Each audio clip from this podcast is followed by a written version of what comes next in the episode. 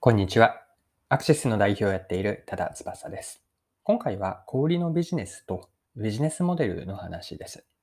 この内容からわかることは、丸いを例に取り上げて、売らないお店について掘り下げて見ていきたいと思っています。まあ、その時にビジネスモデルの観点から深掘りをしています。最後にその内容を踏まえて、売らないお店の勝ち筋ですね、成功ポイントについて見ていければと思っています。でこの内容をぜひ見たり聞いていただきたいなと思うのは、小売のビジネスに関わっている方です。丸いを例に売らない店舗についてビジネスモデルの観点から勝ち筋を解説していきます。ビジネスモデルを考えたり、事例を知るのが好きな方にも何か少しでも参考になればと思っています。それでは最後までぜひお付き合いください。よろしくお願いします。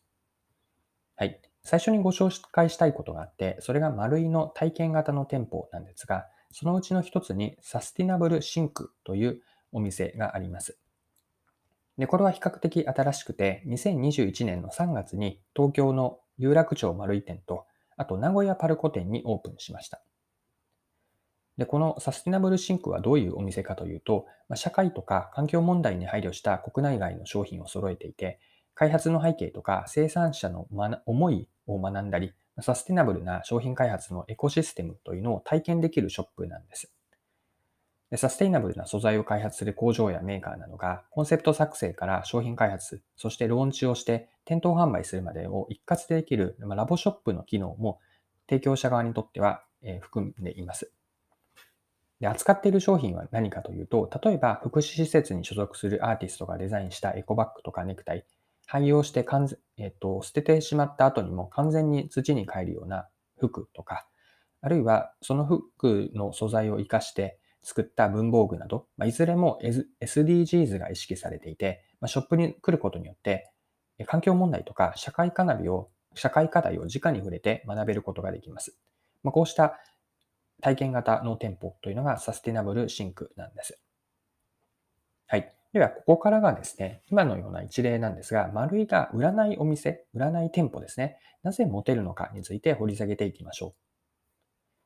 でちなみになんですが、丸井は2026年の3月までに売り場面積の約3割というのを、この売らないテナント、売らない店舗ですね、これに転換する方針というのを掲げているんです。で先ほどご紹介した Sustainable Think もそのうちの一つです。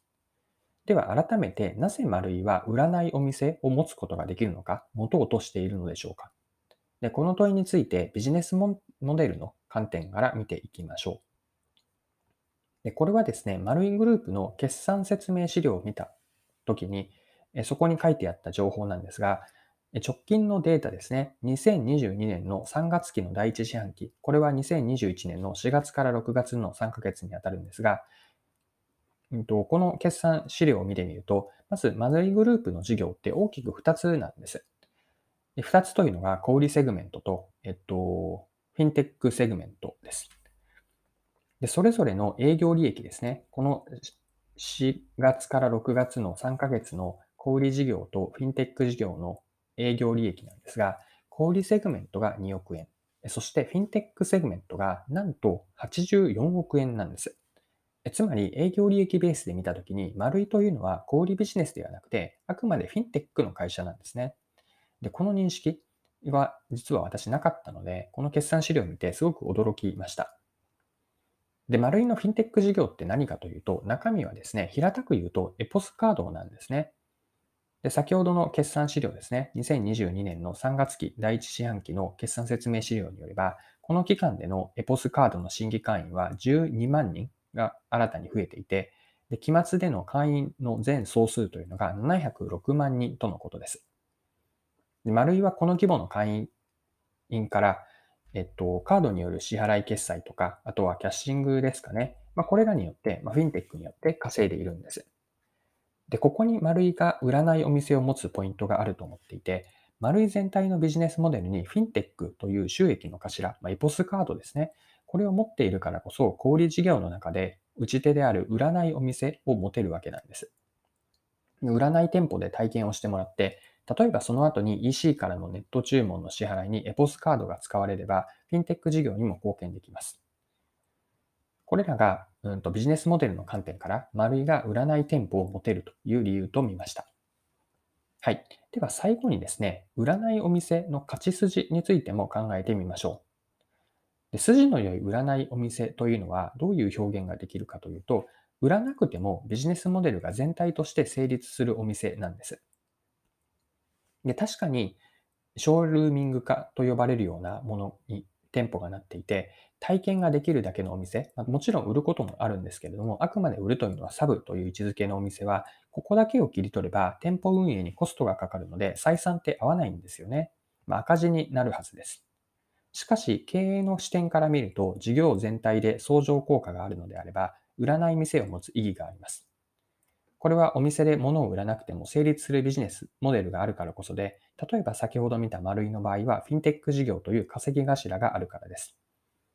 で以上の内容から踏まえたときに、売らないお店の勝ち筋ですね、成功ポイントは、ま次の2つに集約されるかなと思っていて、1つ目が店で売らなくても成立するビジネスモデルが前提としてあること。そしてもう1つ大切なのが、そこにしかない体験ができることです。これは来店者のメリットですね。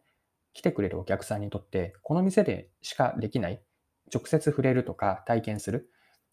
例えばサスティナブルショップで言うと、サステイナブルのことを改めて環境配慮の面から考えたりとか、またはワークショップがあるような、イベントがあるようなもの、その場がこういつしかコミュニティのようになっていくと、こうした体験ができるというのが売らないお店、体験を提供できるのが売らないお店の勝ち筋になっていきます。はい、そろそろクロージングです。今回はマルイを例に具体的にはサスティナブルシンクというお店を取り上げたんですが、ここから売らないお店の狙いとか勝ち筋を見てきました。最後に簡単に内容をまとめておきます。マルイの体験型店舗の一つであるサスティナブルシンクというのは、社会や環境問題に配慮した国内外の商品を揃えていて、もちろん買うこともできるんですが、そこでは体験することが重視されています。具体的には開発の背景とか生産者の狙い、を学んだり、またはサスティナブルな商品のエコシステム、ま、どのように作られていって、ま、どういうふうに、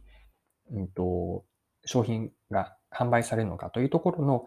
ラボショップのようになっていて、これを来店者というのは体験できるショップです。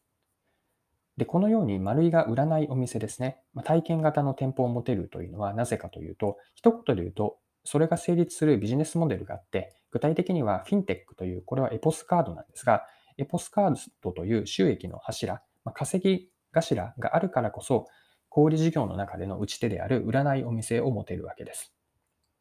で、占いお店の勝ち筋は集約をすると2つポイントがあると思っていて、今見たような店で売らなくても成立するビジネスモデルが全体としてあること。また、えっと、来店者にとってもメリットがあることが大事で、まあ、そこにしかない体験がそのお店、体験型の店舗でできること。これが占いお店の勝ち筋になります。はい。今回も貴重なお時間を使って最後までお付き合いいただきありがとうございました。これからも配信は続けていくので、よかったら次回もぜひぜひよろしくお願いします。それでは今日も素敵な一日にしていきましょう。